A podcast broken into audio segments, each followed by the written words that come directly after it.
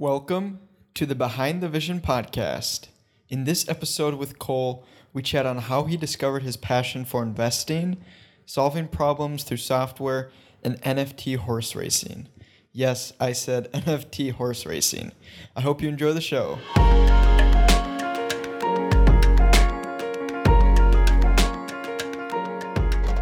What is a stock? So a stock is a publicly traded. I mean, it's a it's a piece of a company essentially. So it's publicly traded on an exchange. Um, you know, in uh, like the traditional sense, you know, it's a piece of paper.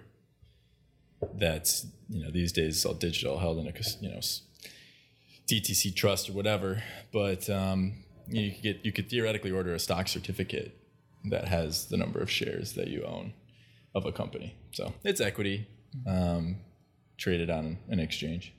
Dang, I didn't know you could actually buy paper. That's interesting. Well, I mean, like back in the day, that's how they were issued, right? These days, True. these days, you know, there's companies and firms that will hold those for you technically, but um, yeah, and I mean, I think you can still order them today if you wanted to. You just, it takes a while. you get a little piece of paper that says your name and you own this many shares of this company. But Pretty cool. So how can you buy stocks? Can you buy it online? Can you still do it from mailing in? I don't know. That's a good question. Um, I mean, the easiest way these days is is through. So I mean, you you have to go through a broker.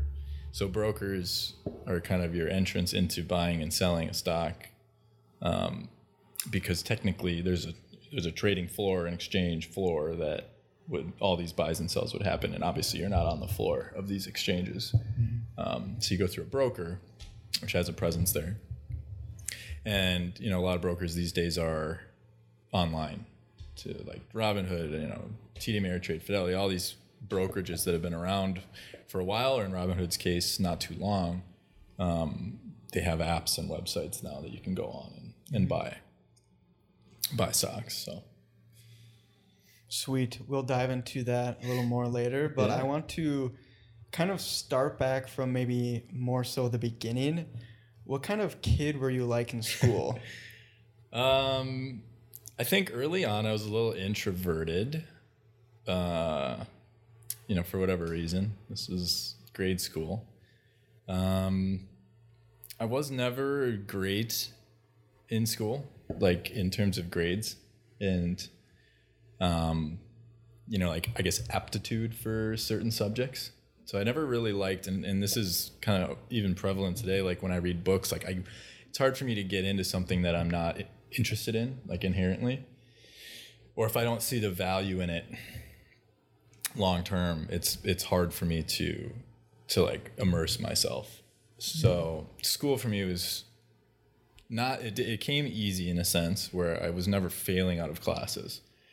You know, smart I guess smart enough or however you want to describe it to to get by, but I never pushed really hard to excel, I guess, in in a lot of areas. So, Did you go to college? I did for a short period of time. So I, so I graduated high school and went to community college for two years, and that's actually where I first started kind of learning about investing. Um, and then went to the U for a year, and then I got an opportunity to work for an investment firm downtown. I think my junior year of college, and I never finished. So I was going for accounting and finance um, in school ever since the kind of beginning years. Kind of like always like analyzing companies, looking at balance sheets and income statements and things of that nature. Just kind of made sense to me. So I was like, oh well, I'll you know go for that. Like it seems like it'd be an in-demand job, like job security, whatever. And so I went for that and dropped out to work for the investment firm. And uh, there I was kind of just like an, an, an operations associate essentially. So I was like processing incoming investments. Um, and we can get into that company's business if you want to, but essentially just very entry level. So you're doing shit you didn't want to do. Exactly. And I and I and I so I obviously knew at that point like this is not for me. And I was making friends with other people in that business who had other roles more related to like where I would be in five to ten years, right? So like, you know, the CFO and you know accounting managers and things, and I just like their whole job was the exact same every single month. It's like reconciliations and like balancing, but you know all that stuff, and I was like, I don't really. That's not interesting to me, especially when you're talking about for one business. I could see myself being interested in like a consulting role, or I could have seen myself. Obviously, these days I don't really care, but I could have seen myself more interested in like consulting role where you're going into a business and like maybe um, analyzing their books and, and coming up with some sort of out, you know some sort of outcome like of that would be would have been interesting because you're working with different businesses, different industries, um, and that would be more interesting. But at the time, I was like, this is not for me. Yeah, not for you. Um, you mentioned that you started to kind of dabble around in investing in college. Mm-hmm. What kind of started that for you? yeah, it's funny. Like, time goes by so fast. It's it's funny to think back. But I, we had a family friend who was doing real estate investing. So my dad ran a, or still does to this day, a landscaping business, and one of his clients was a person that owned a portfolio of small apartments. And you know, I asked my dad one day, like, what you know, what does he do? Like, how does he make? Because he's just obviously a, a very wealthy person, and so he's like, well, he's an investor, right? He's an investor in these properties and makes these this rental income. And I was like, well, what the fuck is that? like at the time, I had no idea, and so I just started googling like, what's an investor? And of course, when you type in Google like investing, especially these days, like investing or you know what is inve- what is an investor, it usually will come up with something stock related, right? Because that's usually the most popular thing. Mm-hmm. The easiest, there's the lowest barrier to entry is to get into st- like investing is to invest in an ETF or like an index fund or something like that. And so that kind of got me down a rabbit hole and got me looking at stocks in general. And then, you know, for me, if I'm interested in something, I try to like read books about it or gain knowledge in some way like that. So I started reading books and came across, you know, the whole kind of Warren Buffett fundamental analysis type of books, which is was intriguing because in a, in a sense he does something similar to what I was originally going to school for, which is analyzing the business from like an account like an income balance sheet perspective, which is you know by the numbers historically, what has the company done, how have they been growing, and how can you project into the future what they should be worth today. So like discounted cash flow analysis and things of that nature. So that's really what got me started. Um, and then from there, it's just been a, a journey. what was your favorite class in college? Like, were you able to, you know, discover that you're super interested in investing? Were you able to then match that up with your degree at all? Or That's a really good question. So for me, college and high school and middle school, I think elementary school, like I said, is more of an introvert. But once I started meeting people, I think for me, school was always a social thing. So it was always a way for me, like I always like going not to learn the material, but to be with friends essentially. So for me, like all the classes that I liked were some some accounting related classes, of course I liked, but I really liked the classes that, um, like they're public speaking classes where you're interacting with people more so than maybe other classes. Um, you like public speaking? I, I, you know, I don't know about like in front of a lot of people, but I mm. do. I mean, I just like talking to people. Mm. So I think public speaking like was kind of it. It was Nice. important. I think it was important. I knew the value. Again, back to what I was saying. Like I knew there was value in it because I liked talking to people. So learning how to maybe speak and and be confident in front of one person, let alone a ton, like that was important to me. Um, but I always liked, you know, philosophy too was always interesting to me. Um, you know how people think and act. Again, relating it back to like uh, just like people and socializing and like learning about where people's heads are at and what they're doing and why and things of that nature. Um, so yeah, some of those courses were, were more interesting. Yeah. Did you do much investing in when you were in college? I did, yeah. Nice. I think I bought my first stock when I was 19. Um, what did I buy? I couldn't even remember to But, this day. but Apple. yeah.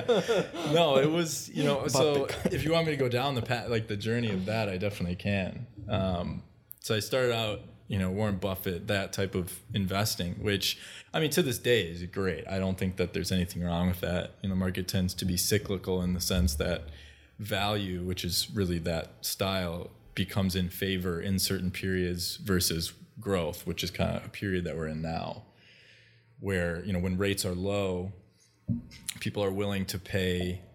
You know, people are willing to bid up or, or buy stocks that are growing faster, anticipating a higher return on their money, instead of a company that's you know kind of growing at a steady rate but slower. So essentially, seeking yield is producing kind of a, a, a growth stock being in favor. But anyway, I started out in that kind of lane, and then um, you know because it's value, because you're buying stocks in theory at a discount to what you think they should be worth today, a year, two, five, or ten years from now, is a very slow. Um, like you're not going to make money overnight. I guess is the point. Um, and if you if you do, that's great. But typically, you're you're buying and you're hoping the stock will go down, so you can buy more, especially if the fundamentals don't change, and you're you're realizing that value over a longer time period. It's like the most disciplined approach to investing Totally. is like Warren Buffett Warren Buffett style because there's a lot of stocks that can just like pop off overnight. Mm-hmm. And like that's very interesting to people and even like what you were saying. But it's like those stocks like Starbucks and Disney that are that seem like they're moving a little slower but over the long term you're able to actually value that company and invest them invest in them and then see the value like long term. Totally, totally, yeah. And I like that is a traditional investment mindset, regard regardless of stocks in general, right? It's like you're trying to realize value over a longer period of time, given you know your your perspective on on that investment class. Um, and so, you know, at the time I was younger, right, and I wanted to make money quick, just like everybody when they first kind of start out. Uh, and so I basically went from that end of the spectrum to the exact opposite and started getting into like very small, like penny stocks and stuff like that, and just doing research on that. And unfortunately, with penny stocks, like it's very marketed. Like those are, it's a very marketed industry. Let's say, like a very small um, kind of part of the stock market is these these penny stocks, and for for various reasons, but so you search, you know, search in Google how to make money in stocks or quick or whatever, you usually come across some sort of like penny stock or forum or something talking about these stocks that'll go up 100, 200% in a day. And so, you know, I had no idea what I was doing back then. And even, you know, to this day, I laugh because I probably started out with a thousand dollars. And to trade in and out of a stock back then, it was, you know, $10 per trade. So you're paying $20 just to get in and out. And so to make you know if you're investing a thousand dollars like you got to make a decent return mm-hmm. just to break even. Yeah. And so you know essentially blew up or lost that money number of times just on you know i was just buying junk stocks that would go up maybe a little bit and i would and i would hold and then i would it'd go i'd be red you know it'd go down and down and down and would never come back and there's a there's a funny story i have actually never selling yeah, there's a funny story I have where I, in my E Trade, this is like the first broker I ever had. I bought this piece. I mean, just a piece of shit stock. Don't even know what it did, or, and still t- don't to this day. and you know, when, when a stock goes down enough to where like it's basically a zero, like they'll just delist it. Like it just doesn't trade anymore. So that I, I think I logged into my E Trade. I don't know, it's just a few years ago now, and I just see you just see numbers. Like there's no name. It's nothing. It's literally it's not a stock anymore. Mm-hmm. So it's just funny that I went down that path for you know a year or two. Yeah. How much time did you, you know, spend learning about investing compared to actual like schoolwork? If you were to, like, it out on like a pie chart or something. I mean, I've consumed so much content regarding businesses, finance, investing, and uh, not so much related to stocks. I mean, a large majority of it is related to stocks, but just in general, I think that's always been interesting to me. So when you put it in the context of like um, the traditional subjects of college or school, I mean, it's like 90 10. Like 90% of what knowledge I've tried to to learn or invested time in learning is has been related to that side of the world. Um, which is kind Very unfortunately. but I mean, it's very true. Like, even when I was in college, I joined this kind of investment fund that would do similar trading style to Warren Buffett, Mm-hmm. and we'd go through DCF models and go through business like 10Ks, which anyone can go and find on the internet. Yep. And this is where you actually start to learn how a business makes money and kind of how a business operates. Mm-hmm. And that's where a lot of just business information and knowledge can come from. Totally. It's just like learning about investing and then also understanding how a business operates. Dude, you're, you're so right. And it, the cool thing about the um, regulatory process that we have here in America is within those documents, like they disclose the risk factors that they foresee. And if they're being honest, which of course they should be and, and usually are, um, that'll give you a really good idea too. Like, what is so obviously, you know how they're making money, you know that they are, they're growing, whatever. You can do your discounted cash flows, but then you realize, or it helps you realize the what management, what the people that are actually in the business, in the industry, the experts there, what are they foreseeing as potential risks, either uh, economic risks or um, you know market risks. So like changes in their industry and things. So yeah, it gives you a really good idea of um, of a business in general um, and kind of how they relate to um, the broader economy and other businesses and other industries. It's pretty interesting. Yeah. How did you start working for the internship that you did out of college? I was looking for jobs, a, a job, really. Um, I was delivering pizzas at the time. Ooh, nice. Yeah, so I was a Domino's Like a delivery driver. 180. yeah, yeah. Uh, and so I was looking for just something uh, a little more, you know, pay a little bit better, something a little more interesting, obviously, more, maybe more related to what I was going to school for. And so I found it on Craigslist, actually. Yeah. and uh, I didn't know what to expect, right? I, you know, just sent in my CV or my resume, and Dude, that's like the last place I back. think about I know. looking for jobs. It's I know Craigslist. it is. It is kind of comical, but it, it fucking worked out great. I That's mean, awesome. It was a great experience. Mm-hmm. So you found it on Craigslist. Did you have to like apply for it? Were they just like, yeah, just come on in, you're hired? well, at the time, they were probably maybe 25 people, 20 people. So it was, re- it was a relatively small company. So I think I sent in my CV and I got a call and said, hey, you know, come in at this time, we'll do an interview. And I did one interview with three people.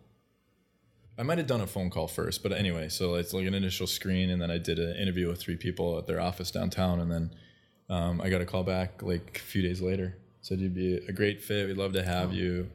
Um, so yeah, I didn't think I did really well in the interview, but I guess I, I guess I did okay. yeah, that's cool. That's kind of like, I mean, obviously you did a lot of, you know, investing, research, and just like reading on yourself. But that's kind of like, would you say that's your first step almost to pursuing an investment career? Totally. In- Yeah, totally. Yeah. Yeah, and it was you know it was an interesting business. Like, um, they were. So they were. I don't know if you know what life settlements are. And if you want, you want to get into that, we can. what is it? It's Life- uh, just their business and what they did. Um, they were uh, raising money through like a bond, like an offering, a bond offering, and they were buying uh, life insurance policies from individuals who no, no longer wanted or needed them. So, you know, in theory, if a policy was worth a million dollars face value, you know, if a person dies, whoever the beneficiary is gets a million dollars. They would go to that person and say, "Hey, we will buy this from you today in cash for 750,000." And legally, you can do that. There's been laws that have been um, put into place to allow people to to sell those policies, and it becomes an asset, which is interesting. Like this, this is. I mean, it is a very interesting business. I'm super grateful for the opportunity because it really opened my eyes to the world of finance outside of the stock market, like the the investment opportunities um, that are available, uh, given and, and and there's a lot of money to be made. I will say in assets or different asset classes that may or may not have like a larger barrier to entry or lack of information. And this is one of those those asset classes like nobody really knows about it. There's no easy way to like you can't like you or I couldn't just go on some website and buy someone's policy, right? There's no marketplace for it. There maybe is today, but back in the back then this they were the only ones doing it for the most part. Mm-hmm. So anyway, they'd buy the policy for seven hundred fifty thousand. There was like a very complex kind of life expectancy model that they used to determine whether, you know, if they if they paid the seven fifty and expected the person to live for five years, so the premiums that they pay plus the seven fifty would net out to less than a million dollars, they would make an ROI. So anyway, that was their whole business model, and you know, raising money to buy these life insurance policies, and then any you know proceeds they'd make, the company would keep. And so it was very kind of interesting opportunity to, to start out with. Yeah, dude, that sounds like an insane business. totally, Buying life insurance policies. totally, dude. It's just crazy what you can like out there. There's there's people doing everything. Uh, for There's people sure. doing everything. For sure. Even when you travel other parts of the world. I remember when we were in California with um, Devin Winter and we were just out there and the you go to this apartment building and there's these kids there that are younger all of them are younger than us. They're like in their 18 to 20 years old and some of them had shoe businesses where they're just reselling and Yeah. there's a few of them that were reselling like Instagram page like meme accounts. they're they're doing that full time. That's it's awesome. like it's crazy. It's cool though. Yeah, dude, it's just hustling, Mm-hmm. right? Like anything you can do to make money. I love it. I mean, it's it's cool. Yeah. so after the internship, because you left you left college for the internship, right? Yeah, it wasn't technically an internship. Like it was an Okay. actual job. Like I was getting paid. Yeah. Um, and at the time, I thought it was a lot of money. So I, I left because it was full time. I mean, essentially, Mm. and um, Was it hard for you to leave college? not at all. Looking back, I kind of regret it. You know, I think at the time I was. I think there's a general consensus amongst friends, family, whatever. It's like you need to go to school and like you need a degree, you need to do this. And I I've never been a person, even to this day, if someone tells me I need to do something or I like I have to do something, I just I I am a huge contrarian to that point of view. Like I just don't think that there's any black or there's not a lot of black and white in the world, right? I think so. I always kind of I thinking back, kind of that pushed me away from Mm. staying. Like, well, fuck off. Like I know I can I know I can do whatever Is I that want. a Like, challenge? yeah, exactly. So I think that that was easy for me at the time. You know, looking back, I, I think there's a lot of value in college, not so much for the material that you learn or the, the knowledge you gain um, from specific classes, but the the networking aspect, the social aspect. Again, like just the social part of, of everything is important to me. So I think that you, there's a lot of value in school. Whether that value is equal to the amount that some people pay for certain schools, I don't know. Um, but uh, looking back, yeah, I probably could have stayed and, and would have been just fine. Like the opportunity that I got, it was very interesting. It obviously got me to where I am today, but um, it wasn't like a once in a lifetime opportunity. So Yeah. Do you think it would give you the same outcome if you would have stayed in school? That's a really good question. You know, part of me thinks that I want to say that if I did stay, I would have gotten a traditional job and probably hated my life. But that also could be, you know, me in hindsight bias and as an excuse to to make it seem like it was okay to leave. So I don't really know um, if I if it would have uh, helped me out or maybe propelled me a little further I'm now. I have no idea. It's a good question. Yeah. Yeah. Um, so after the internship, what did you do after that? Did you get fired? did you leave? yeah, it's been a wild ride. So when I was there, um, there was a. I mean, like my job was very monotonous. It was very routine, and and for good reason. Like it's a very entry level job, right? So like they're not going to give me a lot of responsibility when I'm that that low on the totem pole. So I started dabbling. I don't even know how I started, but I started dabbling with like coding, like programming, um, some Excel sheets that I was in every day just to automate a lot of the stuff that I was doing. And uh, you know, I fell in love with that actually, uh, and kind of dove into that. Um, and so essentially, I was doing nothing like every day, like uh, relatively speaking. Like I wasn't doing like a lot of the stuff that I was kind of manually point and click doing or like typing in whatever was all automated. Um, and so after a while, you know, I kind of just made the decision to pursue that as a career, you could say, or, or get a job in that field. One, because I saw the value that I created just by automating that and the time that I saved. So I was like, wow, like programming, it was big back then. I, I mean, not like it wasn't uh, like I was on the forefront of anything, but like I was like, wow, this is going to be huge. Like programming or learning how to code is getting easier for people. Like the barrier to entry is easy, so I can learn it because I'm not you know the smartest person in the world. Um, and the value to businesses is huge. So I was like, well, and I liked it. It was very, it's very logical. It's very, I mean, um, you know, mathematical in a sense. So I kind of dove into that. I got a job. So I left that business. I quit the investment firm and got a job with a news media business in Bloomington, just as a entry level programmer. And so they, I started out.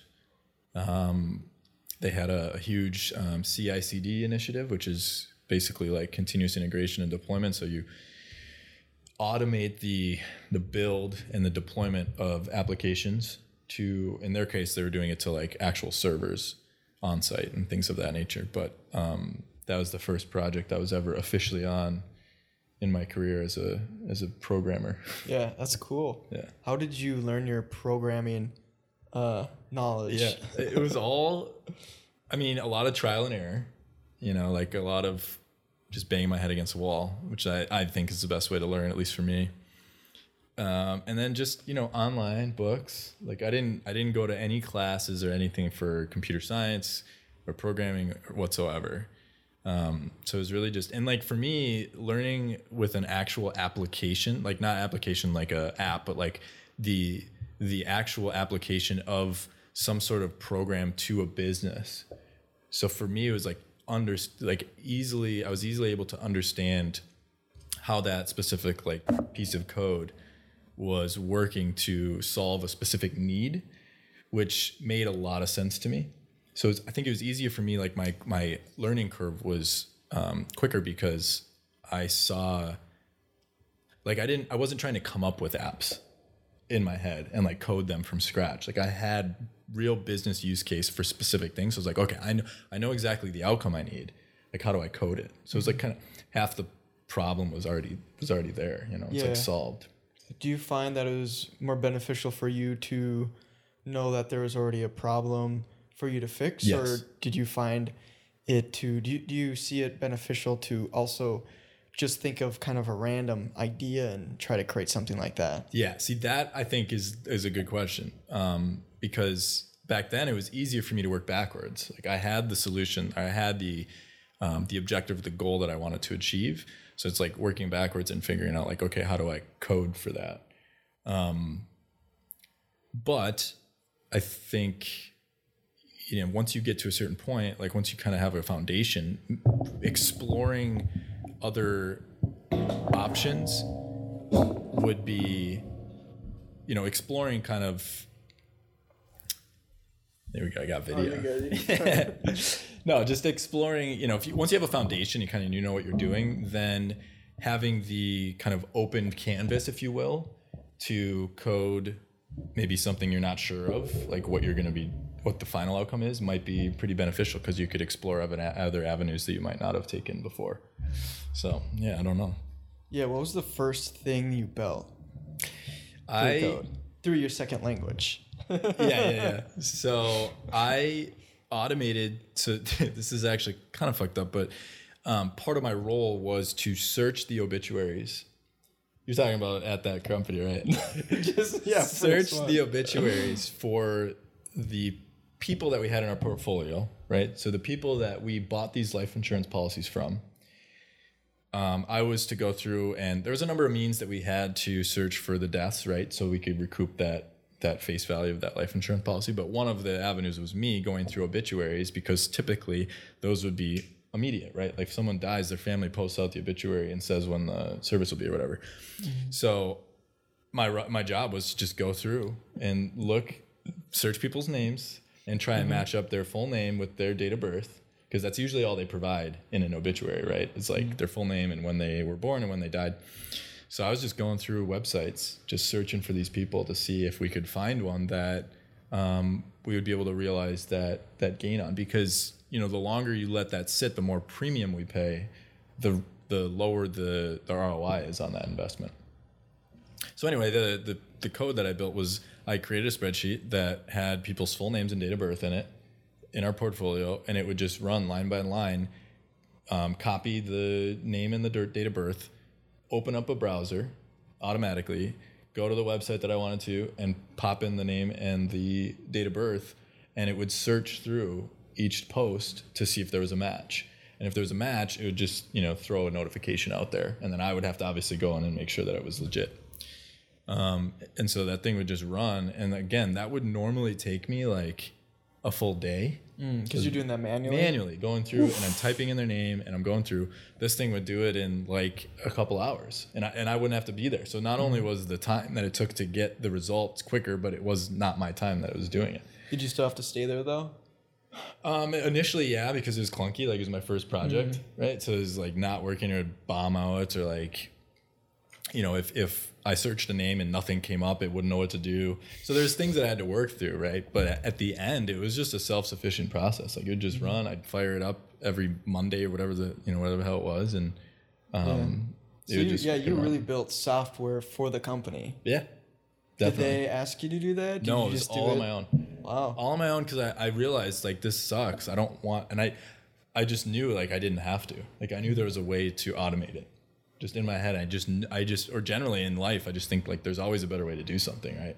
Yeah. So it's just kind of that drive to like figure it out Did you tell them that you built them software after the it? fact. Yeah. Wait, when you left? No, no, no, no. Oh. After I did it and like it mm. worked, mm-hmm. I was like, okay, maybe I should tell somebody I'm doing this because Yeah. I did. I, I wasn't gonna be the person that, you know, did it and then just kind of like fucked off for the whole workday. like I, I mean, I was very open about it and, um, and they were really they were on board with it. I mean, they loved it. Um, So they're they're completely cool with like what you created. yeah, and to their credit, like that's I mean, everyone that I met there, and I still keep in touch with some of the people I met there t- to this day. Um, you know, I consider them good friends of mine. So, uh, very open people, very nice people, like Nice. professionally. Um, yeah, just very good management. I, I think they were all open to great ideas. But I mean, when you think about it, like it was just an investment firm that like they were just investing in life insurance like it wasn't like a super regulated or um, kind of professional typical professional environment like it's not like a law firm where there's you know it's kind of a Pretty stiff. yeah, exactly it was Yeah. very laid back you know and, and never had to wear like a tie Yeah. you know shit like that so Yeah. Oh, that's awesome then. yeah yeah yeah it was very very laid back That's cool. Um so did how long did you work there for? The investment firm was um, almost two years, I think. Yeah, two two years or so. And then I was at the news media business for a year. Okay. Um, and then after that, I I went to start a, a essentially software development consultancy with couple other people. Hmm, software consultancy? Yeah, specific to Salesforce. So we're doing a lot of like Salesforce implementation and customization. How did that idea come about? I you know I don't know. It was people that I had met at the investment firm who. So long story short, the investment firm started using Salesforce, and um, you know people if, if they don't know what Salesforce, there's a lot of um, ability to customize it via code. And they knew that I was doing that now full time at the media company, so they they're like, hey, you know, we want to start this this little business. Do you want to come be our, our developer lead? um, for for projects that may need some customization. And I was like, sure. You know, at the time I was like, I really want to do something different. You know, and um, I saw it as a huge opportunity. So we did that for about a year and a half, and had you know some relative success with that. And then after all the leads that we had from our immediate networks kind of dried up and we wrapped up those projects we nobody really wanted to do any business development to get new projects. Like at the time i wasn't comfortable with that. Um, we didn't really have a solid track record to present to people and we didn't really have the resources to pursue like you know any major deals. So it's kind of like yeah we could do business development and maybe get some like really small projects you know but no one really wanted to take the lead on that so we ended up dissolving that, you could say, and uh, and each each of us went our own respective ways and consulting um, after that. Yeah. What was your biggest like takeaway from that experience? Um, it's a good question. I would say that. I mean, ultimately, I love I loved the experience. Like, I loved kind of being not an owner. Like, I didn't own any IP or anything like that. There wasn't anything that I owned. I didn't have equity in the business, but like, um, being part of something that was mine in a sense was cool. Like that was kind of an eye opener. I was like, wow, I could really um, do this uh, for a living, if you will, like working for myself.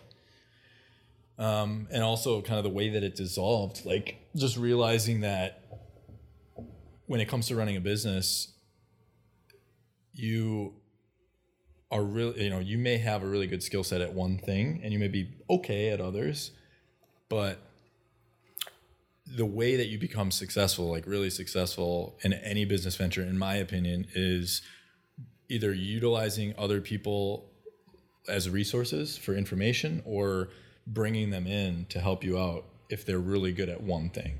So, like, for example, if we would have found somebody, or we probably should have, but we didn't, find like a really good sales rep that could like build a book of business for us, like projects in the pipeline, uh, I think we would have been very successful mm-hmm. but nobody wanted to do that. Nobody felt like they could, and so uh, that's why ultimately the business folded. So I think just realizing that everyone has a different skill set and aptitude for certain things, and you really have to be willing and open to tapping into that. You know, asking for help when you need it, um, and not being kind of like stubborn about it. So yeah. Yeah. What did you end up doing after that experience for the startup? So then that's when I just started consulting for the most part. Um, up until, you know, today, I guess I still kind of do like, as you know, a little bit of it. Um, Does that kind of bring us where you are in your life today? yeah, pretty much the, the past like, I'd six years, let's see, 20 yeah, six, seven years or so, I've just been w- consulting. So originally I started out working for a consulting business. So think like Deloitte, like some of those bigger names. I wasn't working for any of the big four, but I was working for like a boutique. So similar concept, but I was just a consultant. Like I'd be on different projects, working in different businesses and um, helping them out. And so I've done a combination of that over the years, as, as well as just my own prac- practice, if you will, just like Yeah. What are you specifically consulting on? so I've done a couple different things. Some a lot of Salesforce over the years. So um, whether it's implementation customization for Salesforce, it's been a very hot product. A lot of businesses use it, and it's growing. It's just been going like crazy. So I've stuck to doing a lot of that. I've done small projects, um, app development, like for iPhone and iOS, or iOS and Android. Um, some web stuff, like uh, web apps but yeah, majority like Salesforce has just been super hot, so I've kind of stuck with it. The you know the hourly rates you can get are pretty high, um, because for the most part you're talking about enterprise businesses, established businesses that have R and D or like have money to spend on technology. Um, so they're willing to pay someone instead of hiring in house, right? So you- as a consultant, you go in, they have objectives, they have goals, they have the budget, and um, you just kind of work with uh, work with their teams to to develop what they need and implement what they need. Okay. A lot of, on the development side. Yeah, Okay. a lot of on the development side originally, and these days I'm mostly a higher level, what they like would call like kind of an architect.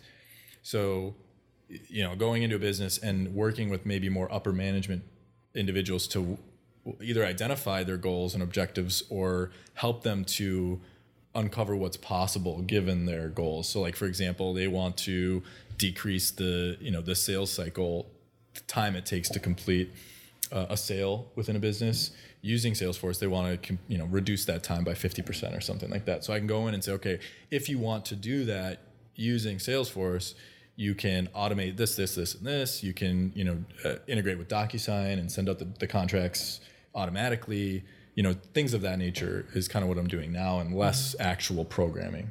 Yeah. What's been the most challenging um, project in the consultancy world that you've had to deal with so far? So there's two. This is a really good question. There's two kind of right. So I have two different avenues, right? So you, the one answer to this question is complexity, which would be like the actual development is like hard. It's a hard problem to solve. So for example, we I was on a project that they wanted to run through every contact record they have they had in Salesforce and pull in a bunch of related object data, aggregate all of that, and spit it out on a PDF as like a document. And so, from a development standpoint, the actual like generation of a PDF and displaying data is not hard, but they wanted to scale that process to 10,000 contact records. And those 10,000 contract contact records would potentially have like 10 or more related records to it. So you're talking about scaling a very easy solution to, you know, 100,000 records, which if you want to do that automatically without anything going wrong, like it's a hard problem to solve progr- programmatically, like speaking. So I think that project was difficult and and helped me learn like a lot about scalability with code and how you think about scaling a solution and what needs to happen and when to make sure it works um, one properly as you're expecting and two in an efficient like time manner. And then the other aspect is i was on a project that was like a huge uh, dollar size at the time. I think it was like three or four million dollars for the business i was working at. And it was difficult because there were multiple not only people within our company working on the project but like other firms were involved. So like sometimes if a business has a large scale project they'll approach multiple smaller firms to help with that project. So it's like a large scale program. The reason for that is different firms may have like different specialties. So this company said we're going to invest all this money right now. We want to get it all done at the same time so we're working on one part of the project that integrates or works with kind of another firm's part of the project, if that makes sense. So it's like trying to balance everyone's and like work with other teams that aren't even in your business. Like that was just very hard. That was like cross Oh, man. collaboration. cross collaboration um and and like in anything like you're only as strong as your weakest link so if you have like a firm that's not pulling their weight like what do you do mm-hmm. right? They're not they don't work for you. So how do you work with them on a professional level to try and figure it out? So it was yeah it was a it was kind of a nightmare honestly like looking back it was stressful. Yeah. it was stressful because we had deadlines, and this company was, you know, they're they're spending let's say five million dollars in a year on a project. Mm-hmm. Like they're on top of it. like, I mean, they weren't the biggest company in the world, so like five million dollars to them was a big investment. So they were on it. Like they wanted us to hit our deadlines. Um, and so, yeah, working with everyone, trying to figure it out and hit those targets was, was stressful. Yeah, that'd been super intense. Dang. What does an average day look like in your life right now? So I get up, I'll eat a Quest bar. And then have some Quest chips. No, I'm usually up, you know, seven thirty or so, um, depending on you know what I did the night before or whatever. Um, and then I'm at you know basically for the last two years or two and a half. I just I'm you know at WeWork before eight.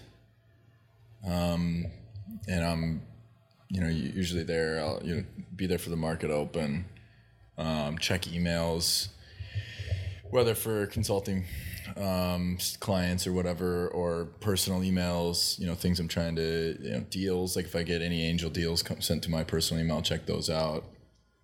Um, and then I'm usually, What you are know, angel deals? Oh yeah, that's a whole thing we get into too. uh, so like two or three years ago, I started doing some angel investing. So it's like, you know, a private per, private, you know, me, not an entity, essentially making investments in deals um, that are private. So like it's a you know it's a private company. It's not public.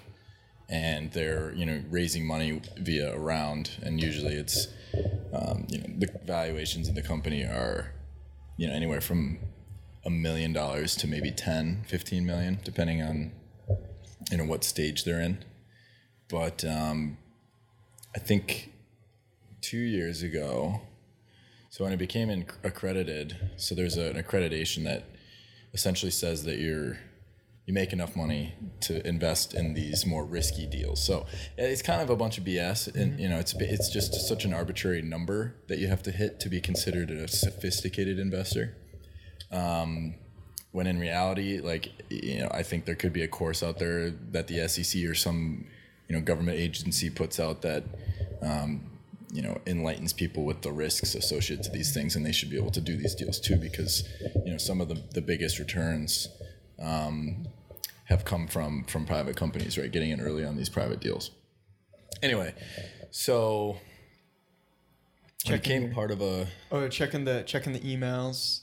Yeah Um, yeah yeah angel fund emails. yep. So that's that's angel investing. Yeah. essentially Yes. is We'll, we'll dive into that a little Yeah, bit yeah, after, if you I don't come want back to to that. disrupt the totally. flow. So that's you know if anywhere from like eight thirty to ten, I'm usually doing that stuff. So I'm watching you know anything that's going on in the markets and um, you know keeping tabs on on any other investments I have, um, whether they're they're public or private deals. And then um, I usually try and take a walk, especially in the summer.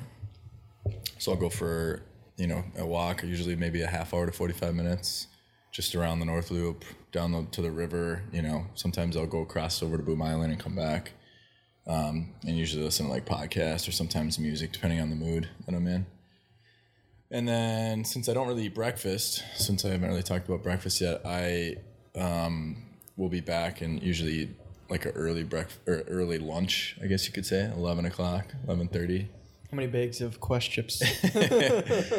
So my diet is interesting. Like as you guys know in the office, like I do the keto thing, right? Mm, I didn't know. I Oh, don't you know didn't know that? about your diet. Yeah. So I do the keto. I've been doing that for like seven years. Dang. So I'm just like very low carb. Um, and I'm not super strict about it, but uh, you know, I'm usually eating less than like 40 grams of carbs a day. Okay. What's kind of your carbs. reasoning behind it? Yeah. So when I first heard about it, um, you know, I was just kind of like, and I've always been someone to tinker with idea, you know, things like uh, whether it be body uh, hacking, I used to call it. So like, you know, alpha brain and, and, and just shit like that, you know, testing different supplements and see how I react and like obviously like THC and CBD, like all this stuff. Like I've always been interested in just kind of like supplements and um, you know things that you can do diet or otherwise that change your performance or your mood or you know stabilize your mood i guess and and, and sleep and just things that you can do to really just increase your your overall well-being. And so i had heard about keto through um might even have been tim ferriss just his podcast. And i was kind of like well i'll check it out. You know it seems interesting um, you know, I did some research first, and I think it's just generally known that like most people, or at least Americans, eat a lot of carbs or too much sugar. Um, and so I was kind of like, all right, well, I can kind of. I originally was kind of just like dipping my toe in and wasn't really seeing any results, I guess you could say.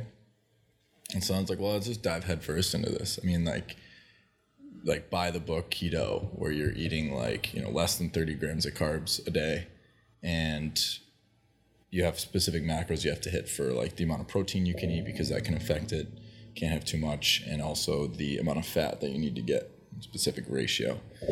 So i, I kind of dove in and started that and um, you know i was like testing my blood like pricking my fingers checking my ketone levels and stuff like that. So I, I like dove into it to see, and i was just tracking. It was just interesting to me to track it and how um, you know if i ate certain things how did my body react? How did my um, you know insulin levels re- like change and all that stuff and like um, the amount of glucose and all all the stuff that kind of relates to how your body processes carbohydrates or sugar um, and breaks it down into energy and um, I thought it was super interesting. And so and I ultimately felt way better like more energized consistently throughout the day so instead of needing uh, and feeling like I was crashing at like 2 p.m. or 3 p.m. and needing like a Red Bull or a cup of coffee or something, I I felt like the same level of energy throughout the entire day, and I slept way better. Um, and so after, I mean, it's just kind of been seven years. I was like, well, why would I change anything at this point? You know, it's been working for me. So Yeah. yeah, Yeah, if it definitely works, just keep going at it. totally, For totally. sure. And yeah, it's I, I would say it's it's been a, a big, um, it's had a huge impact on my overall mood and. Um, you know, if, if you sleep better, obviously that you know it kind of helped my sleep, which sleep is I think ma- a huge, like very important to your overall happiness and and mental health, um, and energy and everything. So You keep your afternoons pretty flexible, probably more flexible than your mornings. Totally. Yeah, my mornings are very regiment. I mean, like for someone who doesn't have like super consistent scheduling, like my mornings are pretty consistent. Like I always get up at the same time. We kind of talked about me like taking some time in the morning now to not like be on my phone. So like that I'm trying to incorporate, but for the most part it is super consistent that I'm up at relatively the same time. I have you know specific things that I'm looking at in the morning, um, information that I'm you know ingesting, and then um, afternoons are very open for sure. Yeah. Is there anything you specifically try to do in the afternoon, or do you usually just keep it open to whatever you want to do? Yeah, I mean, um, so I would say the gym is important. I mean, like I've been historically been pretty good at going to the gym, so um, you know, it it's easy to go for me in the winter, right? There's not a whole lot going on, hmm. I guess you could say. So like, hmm. you know, you're not wanting to be outside as much in the winter, obviously. So for me to go in the winter, it's a little bit easier. You know, there's not always like, for example, today I'm gonna go golf. You know, after this, so like where I would probably go to the gym, I'm gonna go golf instead, which is fine by me. Like I just want to be active and be outside and you know walk 18 or 9 or whatever. But um, so that's important to get some sort of exercise, um, which usually happens for me in the afternoons. Um, and then yeah, like walking too. So I'll I'll usually go on an afternoon walk as well, and it's usually not as long. But um, I don't know. I just find walking really, for me, is it's not really an exercise thing. It's more of like a, um, kind of like a mental thing. Like it, I just like walking, and for whatever reason, it helps me like process information or think about plans or whatever. Like I just kind of it's an easy way for me. I'm not just sitting there. I'm kind of actively moving and like listening and to like podcasts or whatever. So that is usually something that happens in the afternoon, and then it just keep it open for you know whatever happy hours, social activities, um, you know, boating, golf in the summer, um, you know, seeing family, whatever.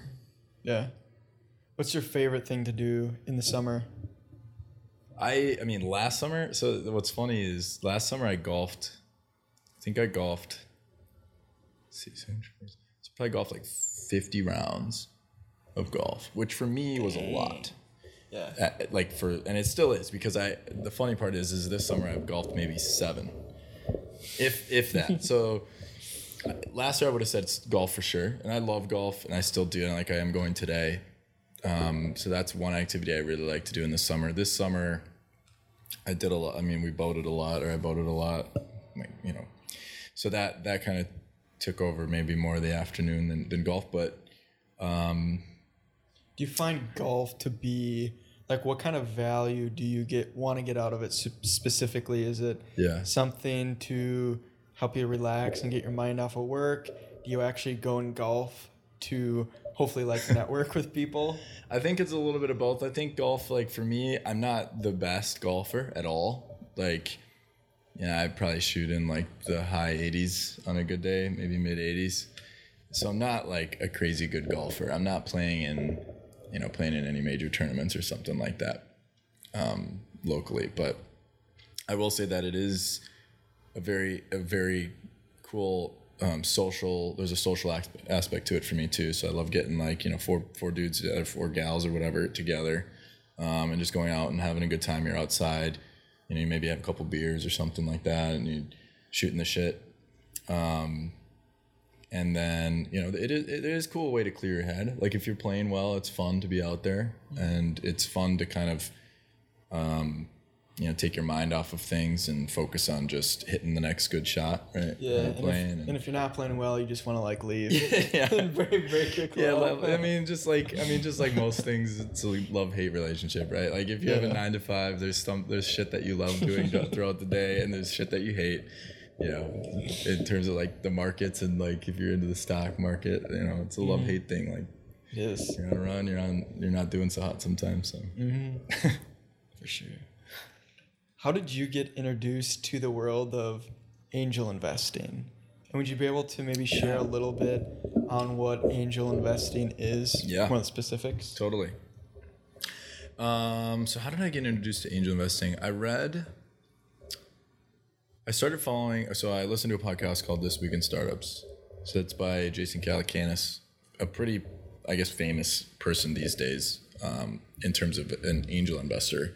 So he was, you know early on in, in Uber and some other companies. So, um, but his podcast was focused just around um, and to this day he still runs it is just bringing on founders of startups and just talking about their business and you know their struggles and, and how they've been able to succeed um, and i think he kind of used that originally as deal flow so he was able to kind of market himself as a person who's um, communicating with a lot of founders and so he was getting a lot of deal flow um, and did a lot of angel investments, I'm sure, because of those relationships. So followed him through that process, and he wrote a book about it, about angel investing, just kind of what he went through and some of the things he's learned. And so I read that and was just super interested. I mean, at this point, I was already, you know, already interested in investing in stocks and companies in general, and so it was kind of like a good, um, you know, just kind of a segue into that, you know, earlier stage market. And since I had you know became accredited, which I was able to be in some of these deals, so I joined.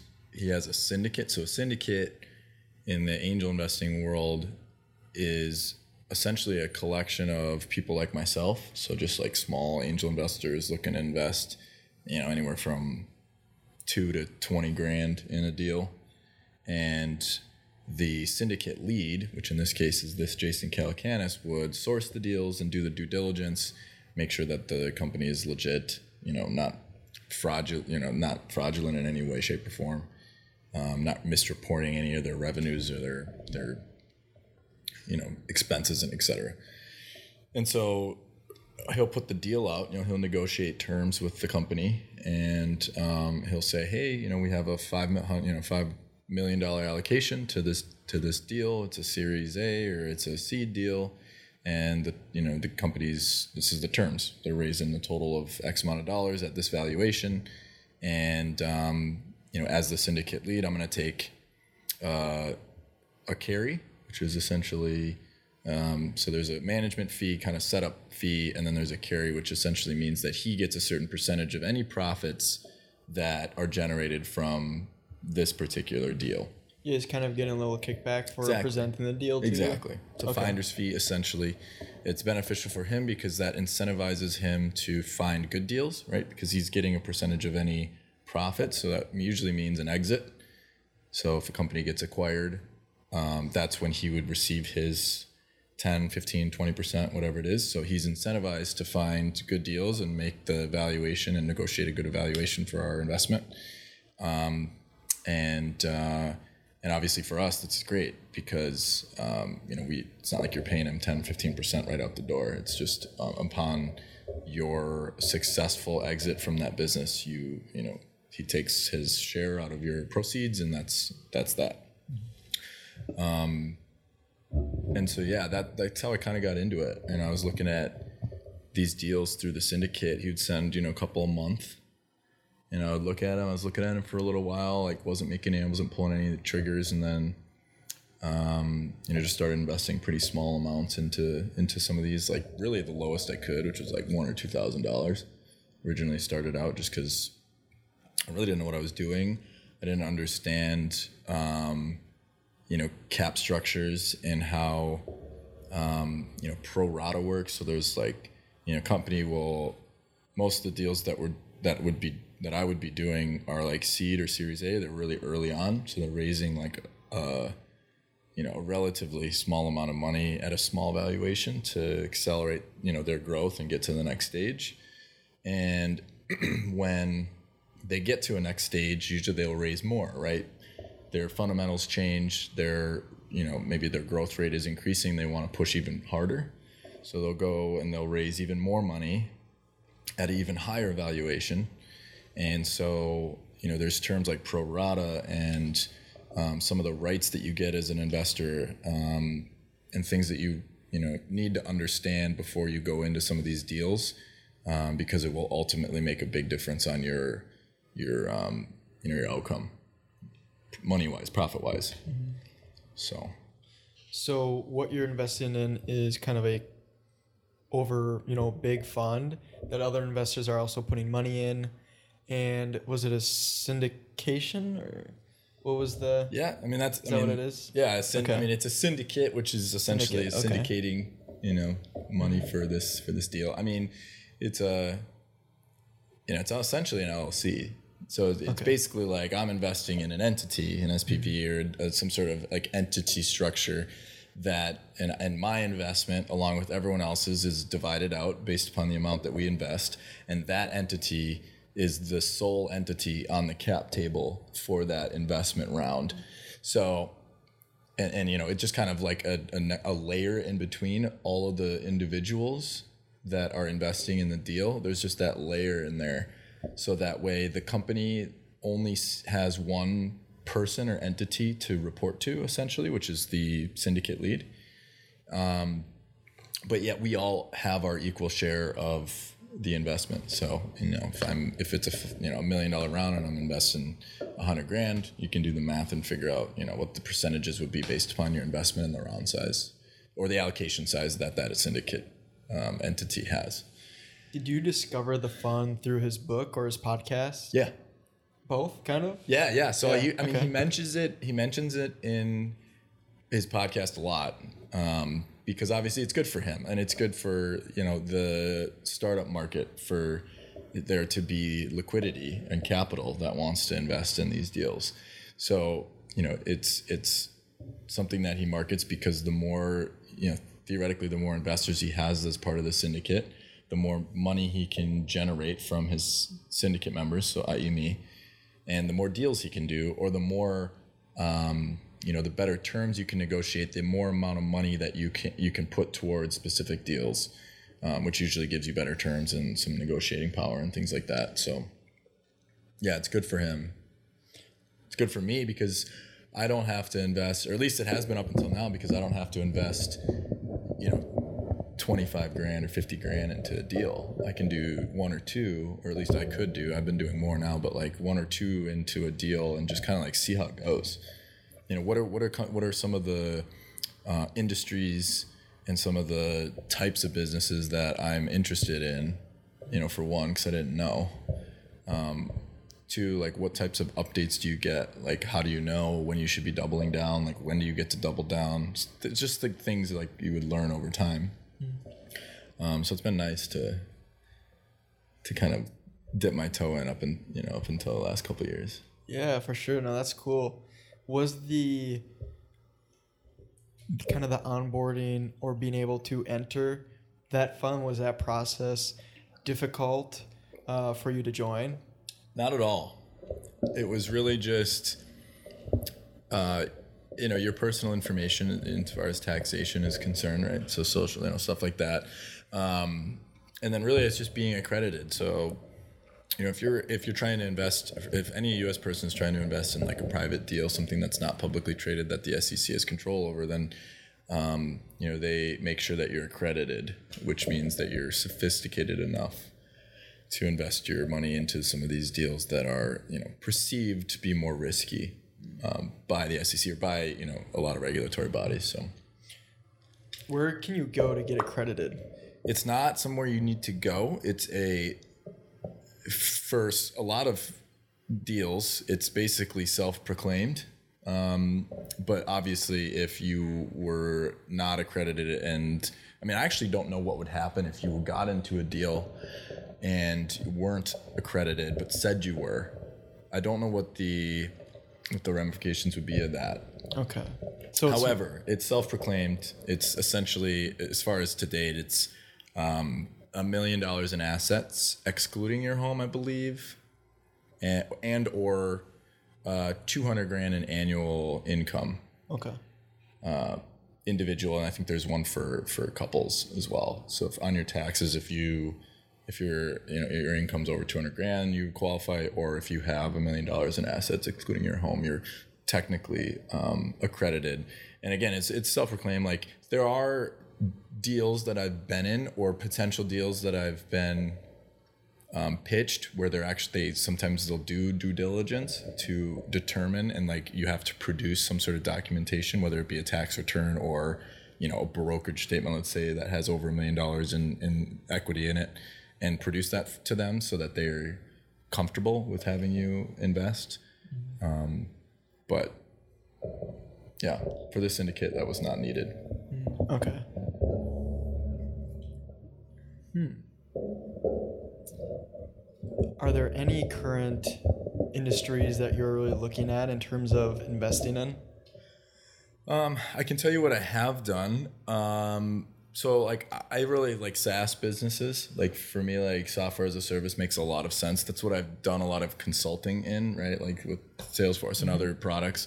So like those businesses make sense to me. I understand, um, you know, the the R and D costs and then how how they're marketed and how like their you know recurring revenue can kind of look and be projected and forecasted and things of that nature. So, so those businesses are deals that I'll usually invest in um, if I like the product and the you know the founder. Um, I won't really touch anything that's not un- that's not a business based in the United States. So if it does a lot of business or has a founder that's not from here, uh, if the I guess I should say if the market is generally if their total addressable market is generally not in the United States, I just won't touch it because I don't know, you know, cultural trends. I don't understand, especially if it's like a, um, like a, a physical product that they're trying to, you know, market to or sell into, you know, LatAm or something like that. Like I'm just not familiar with how popular is that going to be, what the culture is like. Are they, you know, is this product going to be perceived as really valuable to them, et cetera, et cetera. So if it's, you know, ex US, I probably won't do the deal. Um, the only caveat to that is there has been one deal that was LatAm where the founder I was familiar with, don't know the guy, but familiar with someone who had done a, another, built another business and sold it. So it's kind of like, all right, well, he knows what he's doing to some degree, uh, has some experience like building a business and selling it, which obviously is what you're looking for. Um, and I was, you know, the so I'm part of more than one syndicate now. I guess I should probably say that as well. So Is it with underneath the same guy or different? different. Okay. Yeah. So another pro- another this this particular deal was pitched by another syndicate lead who I'm familiar with and um, has a very good track record and kind of knows a lot about um, different industries and a very smart person. So I you know did that deal ultimately because I trusted the syndicate lead and then obviously the founder of the business regardless of what I thought the actual business and market um, you know would be would be able if it was going to be successful or not. Um, so, but as far as industries, like it, it, the industry itself doesn't matter, but the types of businesses do. So, like SaaS is, you know, I like SaaS. Um, like a physical product business, I will invest in. So if it's like a direct to consumer brand or something like that, I will do the deal if the valuation's good and that I like the product and would buy it myself.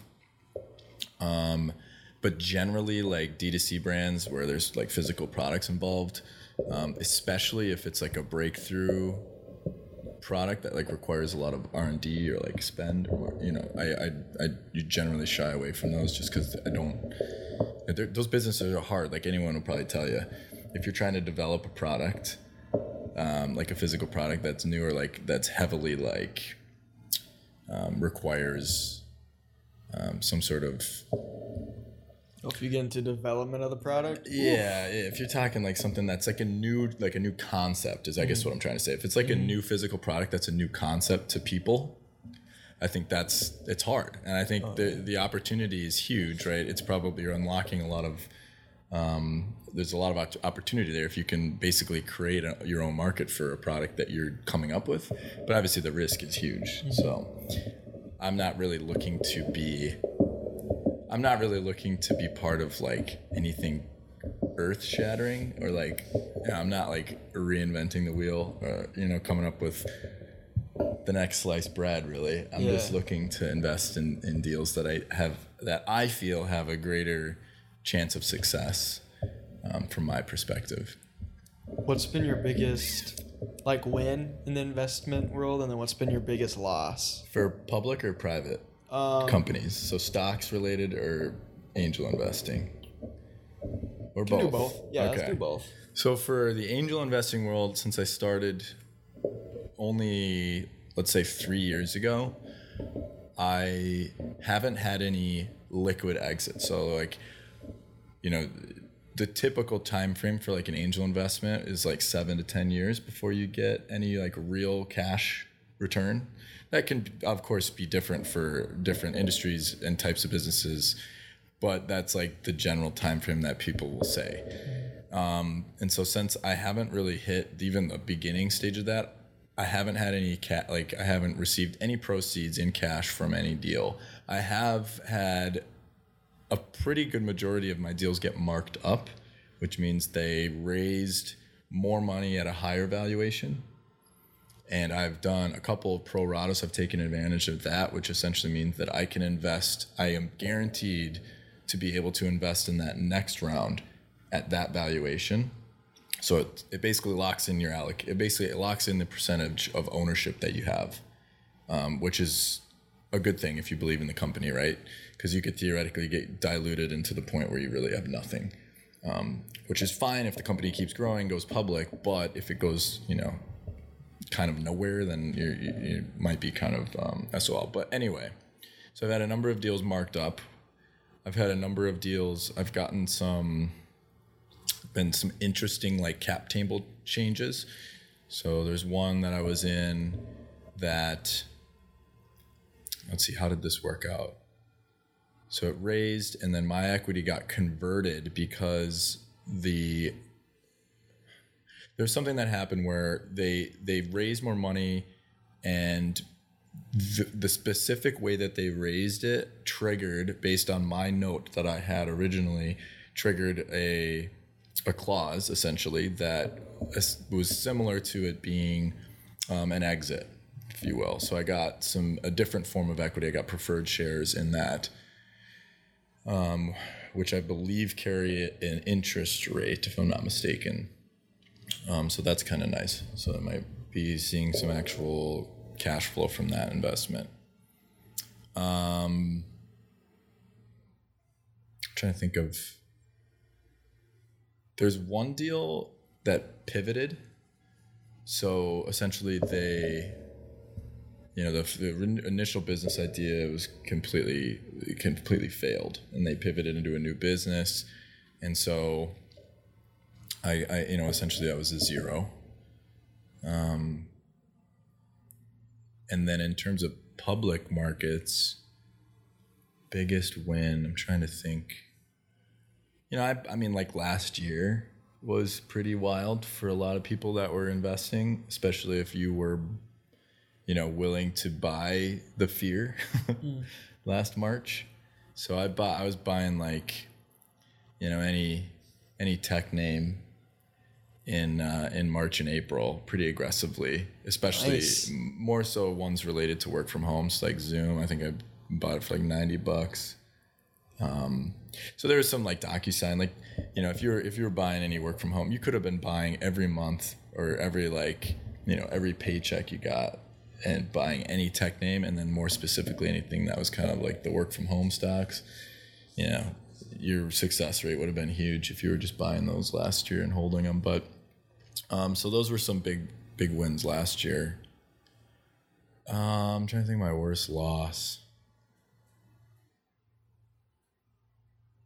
I think I got caught. I was tr- trading some. Um,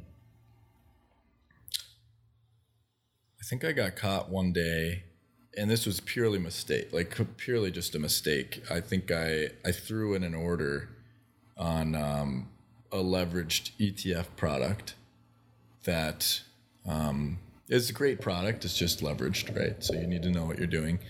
And I did. I, you know, it was not like I was um, uh, making a mistake in my in my thinking. It was more my fingers put in an order for share for share amount. What, what are you doing? What that was way too big, and and got pretty. I got smoked on that pretty pretty bad. Mm-hmm. Um, yeah, that was five figures that I threw down the toilet pretty quick.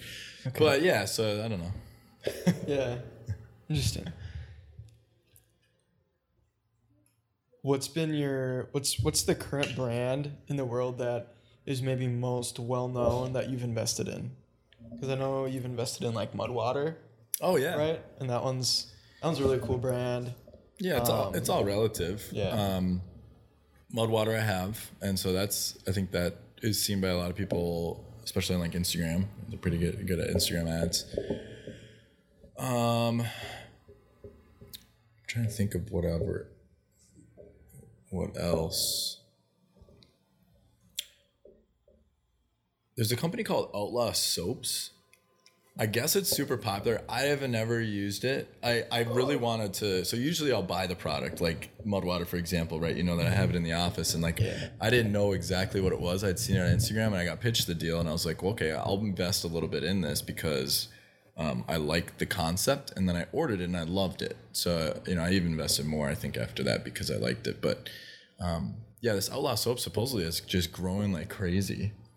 Um, I don't know of anyone that has the product. If someone does, like your followers, like let me know. Like I, I should probably get it. But supposedly it's it's super popular in like more rural areas because the the concept behind it is um, scents like soap scents that are a little more, you know, not your traditional scents. So think like tobacco and like, uh, you know, more um, Talking about like kind of like more sense. yeah, like, just, just, like, like weird stuff. Okay, just like more unique scents. Um, that's not your traditional, uh, you know, cologne smell, whatever you want to call it. Um, but supposedly it's like super popular, and uh, I should probably order some sometime mm. soon, but I haven't yet. Yeah, if you can find a scent you want. totally. Yeah, totally. Uh, when looking to invest into those companies, is there one thing that you really look for? Or even if you were to maybe pull out one specific thing that yeah. needs to be like a yes from you in order for you to invest in? Well, I think like the founder is important.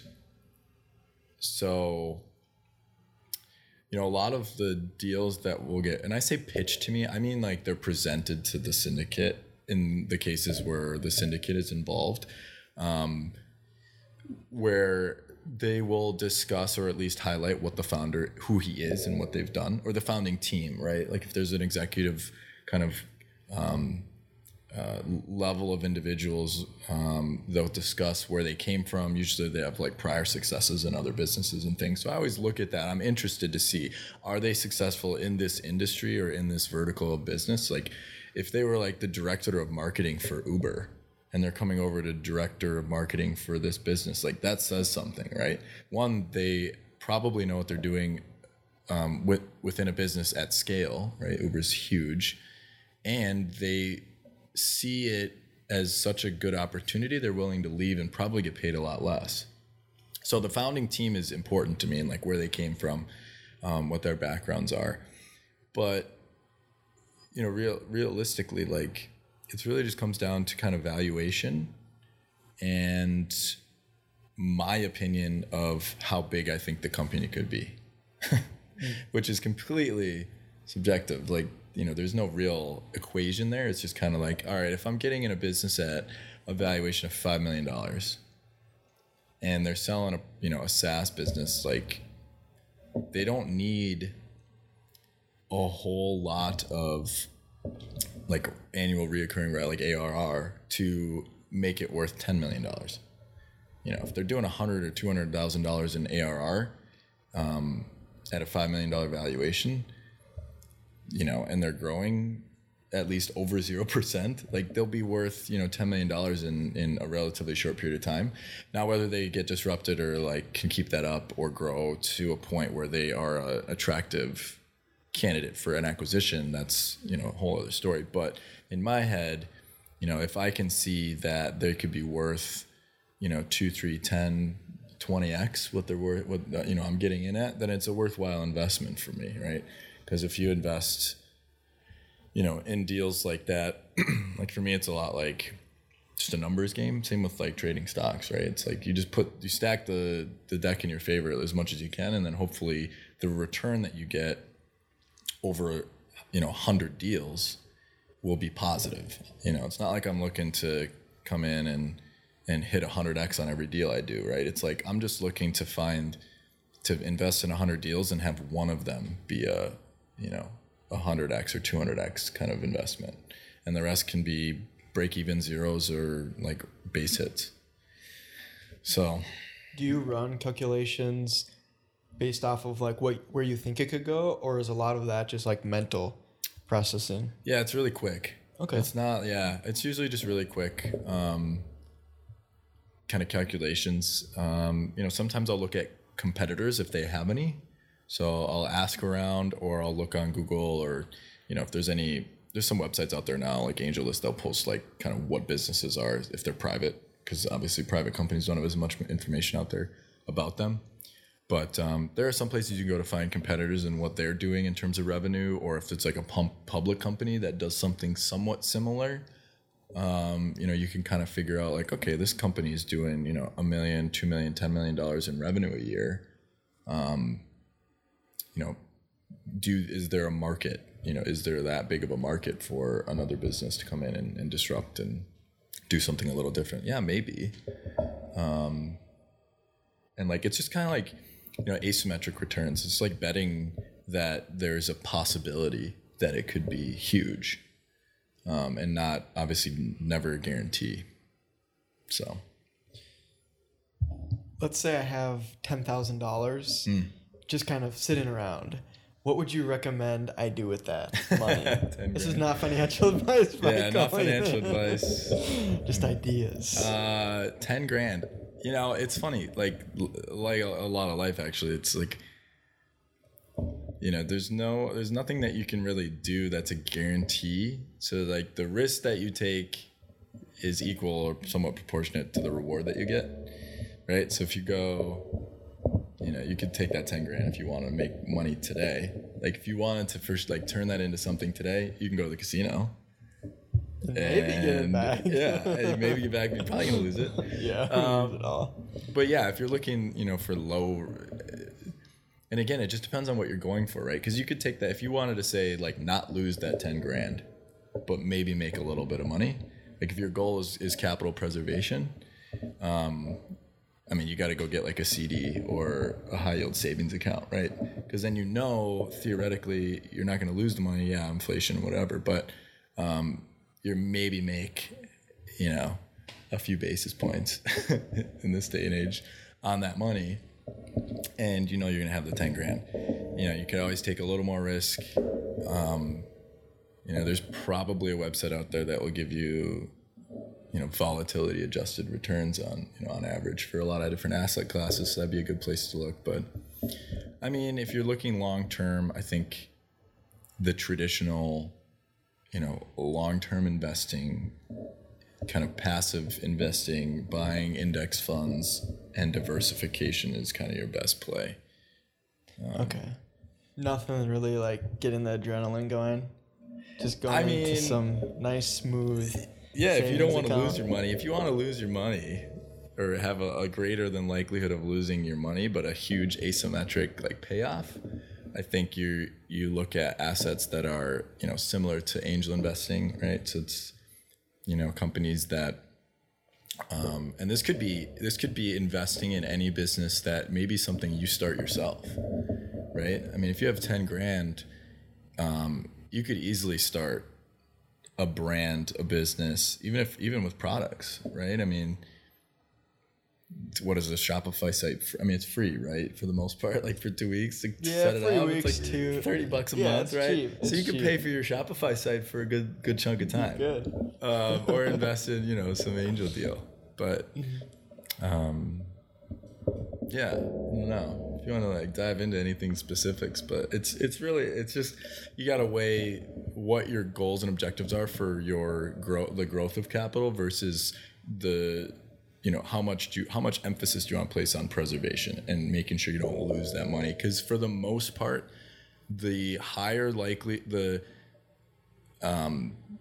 you know, the greater chance of your reward, the higher likelihood is that you're going to mo- lose that money, or there's going to be lo- you know higher volatility in your returns. And, um, and and if that isn't the case, typically it's illegal, right? Like there's no sure bets usually, um, and so yeah, then you have some sort of information that may or may not be legal, but yeah. Have you ever done any uh, illegal trading? Got any, Uh, uh, no, I haven't. I Insider haven't. info. I haven't. Um, I, I I mean I will say like it's I think you just hear things from people that isn't necessarily inside information, um, but may they may be alluding to certain things.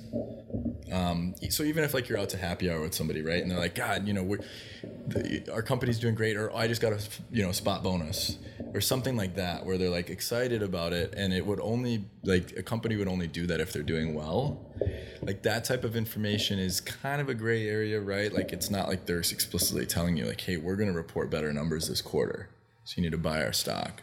However, you can kind of, you know, ascertain that maybe the company is doing really well if they're spot bonusing someone or you know giving them some raise that's you know well above cost of living right? Um, and so that's uh, you know to my knowledge not necessarily insider information. Um, however i think even like recently we've seen the sec kind of go after some people that have made like very insignificant amounts of money relatively for you know trading on insider information so it's probably best to just not you know trade on any um, information that you one get in writing for sure right if it's if, if the information you get is like via an email that can be traced, definitely don't do it. if it's you know information that's definitely you know related to specific like numbers then definitely don't do it. You know if it's information that you're just kind of picking up here and there you're, you're doing the analysis on what someone else is saying and they're not explicitly telling you then yeah, you could probably get away with it. But um, you know another thing too is even even sometimes you could know quarterly numbers for a company and you wouldn't be able to guess you may not be able to guess correctly what the stock will do so that's another thing too. Is even if you know a company's gonna, you know, exceed expectation expectations by ten percent, you know, on their EPS or something like that, they may the stock may not go up. I mean, it could go could gap down. Uh, just kind of depends on what the rest of the investing community is expecting for them to release for numbers. Um, so sometimes it's actually not benefit. It's probably more harmful. It's it's you know you, you could get in more trouble than it's worth sometimes i would say. You know if you're trying to like get inside information of what the company is going to report you know you know somebody that works there maybe he's the uh, you know the accountant that reports directly to the cfo and knows something. Um, even if you get the result you know even if you get that number and you make a trade on it and um, you know it doesn't work out you could probably still get dinged for it so I, yeah, never really mess around with that You have. Uh, I don't know if I've ever seen you, but uh, I've heard other people talk about it. You do some NFT horse racing. That's Would you funny, be able to share a little bit Oh my god! how that even works and what that what that like looks like? So NFTs, yeah, I mean it's relatively new to me as it is to everybody else, but I I just know this guy who was telling me about this uh, this NFT project Zed Run, which essentially, you know, you you ba- you buy this NFT which represents a horse with specific attributes, and um, you know, the cool thing about it for me was I wanted to learn about NFTs. Right now, they're hot as shit. I mean, it's insane. Um, I guess collectibles in general, right? So I wanted to learn about it, but I didn't want to buy just any like you know picture or JPEG. You know, I don't. I was like, well, this cool. Like it has utility. Like I can buy this NFT for you know whatever it was, and I can race it. You can like race it against other people's NFTs, and there are different like lineages and like breed types and like genders. Like it, the attributes of these are insane, and, and it's really cool because it's actually based on like it's way over my head, right? But it's it's based on whatever um, kind of genetic algorithms exist within the world today. So it's based on like what, uh, and this is again way over my head. I probably am butchering this, but you know the way that they breed these horses, which is another at, aspect of the game, is you can buy two NFTs if it's a female and a male horse and breed them to produce another NFT. Wow. And so there's like you know some sort of equation that gets um, you know calculator whatever to produce this new NFT, which is another horse. And so anyway, they race. You know, you race them, and the you know the value of the NFT is kind of based on how well your horse does. If you have a guy, if you have a male horse and he's a really good racer, you can sell him as a stud and like have people breed with that horse because they're expecting it to like be faster, and you can uh, you know sell your horses, and so it's just like it's just a wild world. I think it was just a way for me to to get into the game. But anyway, the reason I got into this particular project though is because this person that I know was like crushing it. Like he bought up a ton of these uh, kind of higher level, we'll call them uh, horses, and was racing them. And if you get you know the probability of the placement that they get in a race which i believe there's 12 stalls so you get 12 horses in a race so over a thousand races your horse will have one of five different um, uh, statistically it will have one of five different kind of diagrams of how the placements will the outcomes of each race will be. So for example you could have one of the best horses kind of in the game is one that is winning a huge percentage of the races in first place because the payout goes first second third right? And it's divided up amongst each three. So you want to be first obviously um, and then there is, you know, a kind of a bell curve one, which will be like you're not really winning, you're not really losing, you're right in the middle. And then there's a couple of their configurations just based on the historical races that have occurred in the horses that exist today. Um, so anyway, he bought up a slew of these like high performing horses and was just crushing it making you know thousands and thousands a day on just racing. And they've changed the rules to the game. So originally you could race your horse as many times as you wanted and as, in as many races as you wanted. So he would just like all day be racing his horses. And you know the win rate for for that was was huge. And so you just race them um, and then of course you get your winnings in ET in ETH so like ETH Ethereum, and so you know he was winning these in Ethereum, and was and Ethereum has been was going up at the time, so he was just like just money printing essentially. Yeah.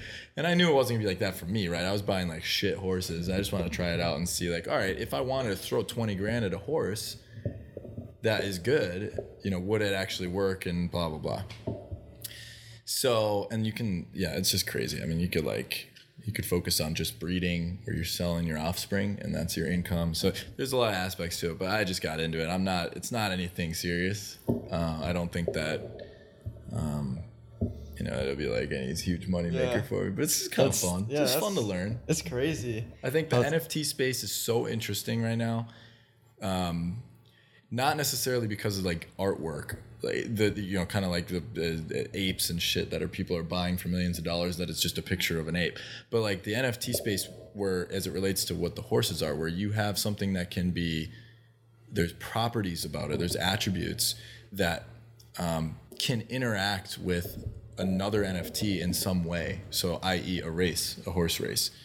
So you have specific attributes of it, your NFT, and uh, given you know whatever algorithms they have, like there's outcomes that can be derived from your interaction with another NFT, and you can sell it, and you can breed it, you can spin, you know spin off NFTs, and it's all you know wrapped up in this game, which I think is just super interesting, and I think there's a lot of applications for NFTs in general. So that's why I wanted to get into it. Yeah, even NFTs like you see some people use them for events, for Yeah. connecting with people. Yes. It's kind of like an exclusive membership you can get.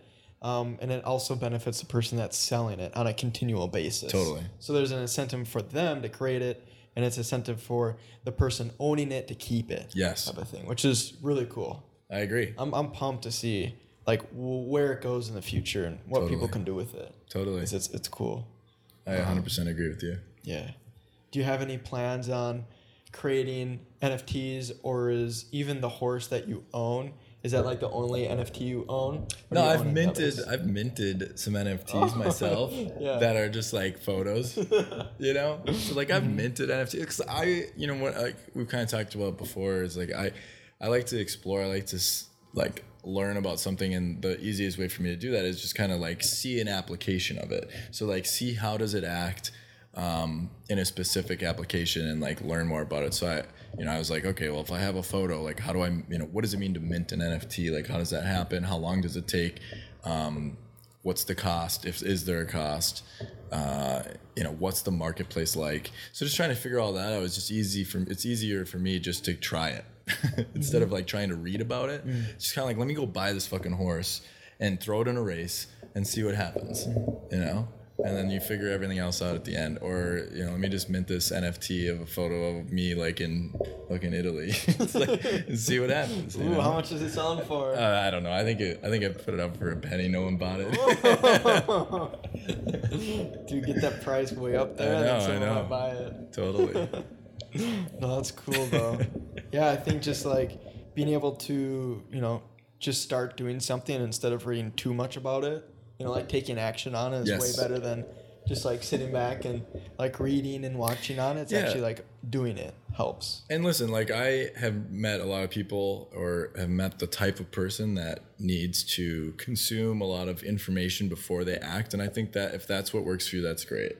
If you need, you know, some sort of like preparation, which I totally get, like preparing yourself, you know, ingesting some sort of information, whether it be books or whatever about a topic before you jump in, that's great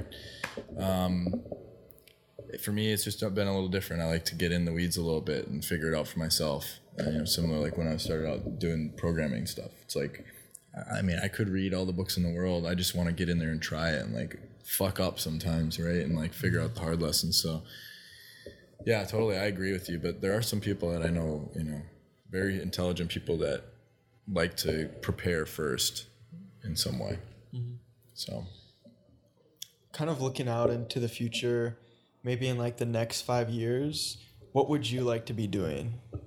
Oh man, that's a tough question. Five years from now, so I'd be thirty. Yeah. Uh, in terms of career, Yeah, just career, just maybe what life. life, kind of looks like for you. if you have any like ideas. five years. No, I mean I think like I've always uh, have been interested or or welcomed the idea of having some sort of family. I, I don't particularly uh, know what that setup would be. I mean, it's not like I don't know if kids are are. So to me, a family would would be a significant other who, um, you know, I consider my person. Doesn't I mean, I think the like marriage, kids, being part of a family isn't doesn't necessarily have to be the case in my opinion. It, it definitely could be, and it's something that I want. But I just I think having, um, you know, someone that I'm, I guess, kind of like sharing life with is important to me. So that would be kind of step the first thing on my mind. Um, you know, potentially having some sort of kid, you know, kids or whatever. Um, Maybe maybe NFT. NFT baby. NFT yeah, that would be fucking wild now that I think about it. Imagine that. NFT family. Dude, imagine that though. Like if you had imagine this just can we sidebar for a second? Yeah. Imagine this, dude. However many years from now, they say the U.S. government says, "All right, everyone has their own NFT. It's unique to you. It holds it holds your information about your your eye color, your hair color, your social information, like all your bank account information, right? Like that's your NFT. You can use it to interact with different applications or people or whatever. And then they take it a step further and like say, all right, there's like this virtual world. So like you and someone else's NFT could produce like offspring that's its own NFT, right? Like it's not a human, but it's like a weird NFT offspring that has attributes. That's cool. I don't know. That's fun to think about. That'd be fucking weird. I could see some like NFT and crypto combination there with the whole identification system. yeah, because then you could and, like sell it. yeah, that'd be that'd be sweet. Oh, what a what a life that would be. Um, but uh, okay, so yeah, back to original question. Five years from now, so yeah, that would be nice. I, you know, I always kind of liked living. So I love Minnesota. I've I grew up here. Um, I always expect to have some sort of presence here. So whether it be like a you know condo in the North Loop or a house on Tonka or you know somewhere in Minnesota, I love you know spending time here. You know, I've still family here. Uh, lake life is great. Going up north is great. So I always think that I'll have some sort of presence here. Um, but I would like to, and I kind of talked about doing this this winter, but I don't know if it'll happen. But um, get a place in a warmer part of the country. So uh, you know, Phoenix, Miami, um, Texas. You know, some place that's a little bit more of an escape for the winters here. You know, I wouldn't. I wouldn't say I'd spend the you know entirety of winter away from here, but at least a few months out of the winter, go spend some time elsewhere would be ideal. Um, but really, just do I mean doing this in terms of career, just doing the same shit I'm doing now. I mean, I don't see that changing much. Um, I have thought recently about instead of you know the, most of the like startup deals that I've done now, bringing that back a little bit. Most of the deals I've done now have been relatively hands off. You know, like I just you, the syndicate person is kind of doing the due diligence. They're looking at the businesses. They're negotiating. They're they're providing assistance or advisement when needed from the business, you know, when to the business that we're investing in, and I, it's just hands off for me. So I've really toyed with the idea of starting something of my myself again. Um, you know, something new, something more exciting, um, which I could see myself doing in the next year. Um, I've thrown out a lot of ideas, and that could be I'm investing in a pre-existing business and then just providing some sort of expertise, whether it's technical or um, you know sales or something, um, or management, and then or it could be something that I start entirely you know myself. I've thrown out that wine idea, that winery. No, we, have you heard that in the office? I've heard I've heard of like the concept of the winery, Yeah, but the, not. the vineyard idea.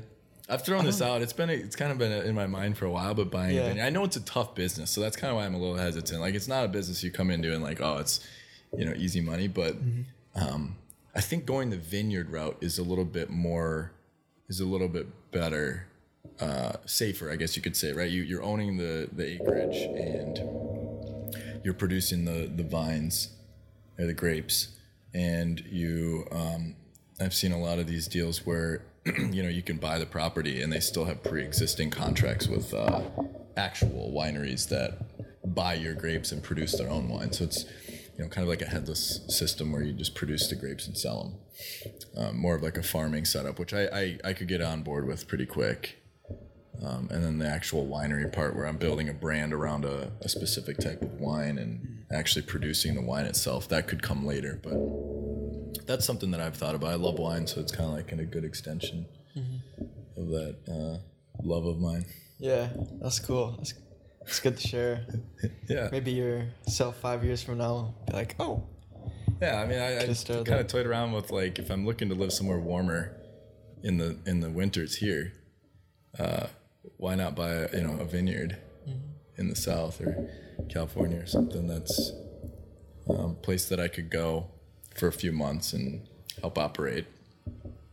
Um, and it would be kind of the best of both, you know, be here in the summer and there in the winter, and be able to work on the business all year round, but specifically in the winters and yeah. to kind of finish up the podcast, um, finish it up with a few questions here. Um, Rapid fire. yes, something like that. Um, if you were to go camping out in the wilderness with three people, alive or dead, who would those three people be and why? Alive or dead? Boy, camping in the wilderness. So I will say, first people that come to mind, I think. Uh, I think so maybe like a Tim Ferriss, someone that is more of a kind of like a newer age, someone that's like within our generation that um, seems to have really good perspective on life, or at least is getting to some sort of place in, in his life. Just, I mean, I don't know the guy, but um, kind of following along with his journey, like has good perspective on life and what, you know, has focused on mental well being, um, you know, performance, kind of finding some sort of balance in life. I think that would be cool to get someone like that's perspective and how they see like what's really valuable in life. Um, and and maybe you know even more so someone who has made a lot of more money so like like a dan bilzerian or something like that right? Because i've listened to his some of his podcasts like i don't you know you, you, you see the guy and you kind of like get this weird you have a weird you, you probably judge him right from the get whether in a good way or a bad way right? Um, but i think he, he some of the things he said just on podcasts that i've heard is like um, you know the, the the kind of the there's a money like a hedonistic aspect to life. And like i think in money in particular you get to a certain point and you realize like that shit doesn't really matter. Um and so like once you get to a certain level i think um you you you start to focus on what really matters to to be happy um or to like find fulfillment. And so i think you know it'd be cool to get pers- you know that perspective as well like someone who's been super successful who was maybe pursuing things they ultimately that ultimately didn't make them happy um, and kind of get their take on what you know how they course corrected like what did they actually focus on? Like how did they change up their life to to find that fulfillment? Because um, you hear that a lot like people you know you, you, focus on the money and you end up kind of empty so. Mm-hmm. um I think I would love just any inventor. You know, anyone who's like invented something really interesting. Um, this could be technology related. It could be. I'm trying to think of a good example. I mean, like an Elon Musk, be interesting. Like, I, it doesn't even have to be someone who was successful at what they did, like in terms of invention. It'd just be like to get to hear someone talk about their vision on a future that doesn't exist you know like uh, or maybe is completely like out of this world would be so interesting to me just like shooting ideas around about what the world could be um you know what it would take to get there would be would be fun mm-hmm. yeah and i feel like if you're you're talking about like in the wilderness right so you're probably you know smoke a little weed. you know, it'd be quite the trip to talk to an Elon Musk or something in that state, right? yeah, you'd have to have Joe Rogan out there, you know, to uh, yeah get it going. Sure. Sweet. And then, if you were to leave your last piece of advice, maybe to your younger self, who could have, you know, benefited or used it earlier in life, what would that be? I think I'm, I, I would say emphasize relationships with friends, families, you know, whatever, over um, superficial things. So, you know, people over over material things and experiences. I think, and I've always been, I feel like pretty good at that, but um, even early on, I think it's just so valuable not to focus on, you know, fucking money and just like, you know, material things. Like, great. I, I don't get me wrong, I love buying nice shit, but um, I think that, that for me, it's just, it's a nice benefit to doing something that I like to do. Um, and not, uh, not the reward for doing it, if that makes sense. Like not the reward for doing something that I hate. Yeah. that that sucks. For sure. No, so. I love that. Like try to balance everything out the best you can. Yeah. And try to be there for the people that need you most in life and totally be there to experience life with them and support them and that's all that matters man yeah. honestly you know i've met a lot of people that you know they'll lead with like, oh, I'm a, I don't know, like an NHL hockey player. Like, okay, but are you cool? Like, are you fun? Like, you know, do you have a sense of humor? Are you fun to talk to? Like, what are your interests? Like, do you have fan? You know, like shit that actually matters, right? It's not like I don't care if you play professional hockey. I don't know. That's a bad example. 'cause It's not like I've ever had that happen, but you Oh, know that's what I not mean. cool. Like, yeah. but you know what I mean. Like, I think. Um, there's more aspect i guess there's more aspects and, and more important aspects to a person in my opinion than what they do for a living or how much money they make. You know i think um, you know i met a lot of people that are awesome and they love their fucking lives and they make um, you know little to no money and they don't care. You know they don't have a lot of nice shit. That's not what's important to them and i think that's awesome. And i met a lot of people that make a lot of money and that's cool too and they um, also have uh, an appreciation for just life in general, not just the things they own or the money they make. So that's cool. Sweet. Well, Cole, it's been a pleasure having you on the Yeah, man, podcast. thanks, Two days. Had to split this up. Thanks for having me. Time flies Um, here. It does. I just appreciate everything that you've done to like support entrepreneurs, even invest in them. I know you hopped into like Six Florida Devon's like trading group to Yeah. support them, which is awesome and just like encouraging those young hustlers to oh, get after it. So thank you. Absolutely, dude. Pleasure. Thanks for having me. Thank you for tuning into the podcast with Cole. If you enjoyed it, please send us a DM on Instagram at Behind the Vision Pod or ever underscore north, or leave us a review on Apple Podcasts as we love to receive your feedback on the show. If you want to stay up to date on new podcasts and collection drops from Evernorth, check out evernorthco.com. Thanks again for listening and I hope you have an amazing day.